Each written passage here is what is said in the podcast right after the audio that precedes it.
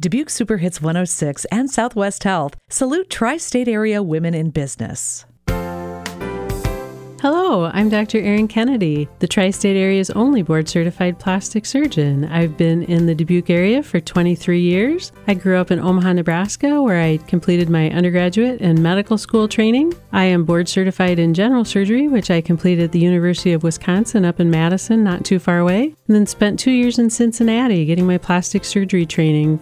At EK Plastic Surgery, I offer a full array of options. We offer the traditional plastic or cosmetic surgical procedures, which would include breast augmentation, breast lift, breast reduction, a tummy tuck, liposuction, eyelid surgery, face and neck surgery. We also do reconstructive or insurance procedures, which can include breast reduction, breast cancer reconstruction, skin cancer, and some congenital issues. Besides this, I've been very lucky to have the option to have a side of my practice, which is more the non-surgical or low downtime, which can include Botox for some of the lines around your eyes, semi-permanent FDA fillers for lines, wrinkles, and loss of volume around your mouth most commonly, lasers for the reds and browns and lines we see on our face, as well as CoolSculpting for unwanted fat without any knives, needles, and little to no downtime, and a whole variety of other options. The best way to find out more about what's available or what options may be right for what your concerns are would be to check us out on Facebook at Dubuque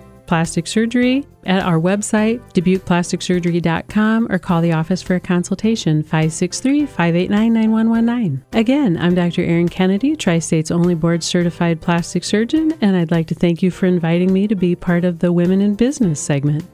To learn more, go to superhits106.com and listen all throughout the month of October as we feature the tri-state area's top female professionals. Women in Business Month is brought to you by Southwest Health and Dubuque Superhits 106.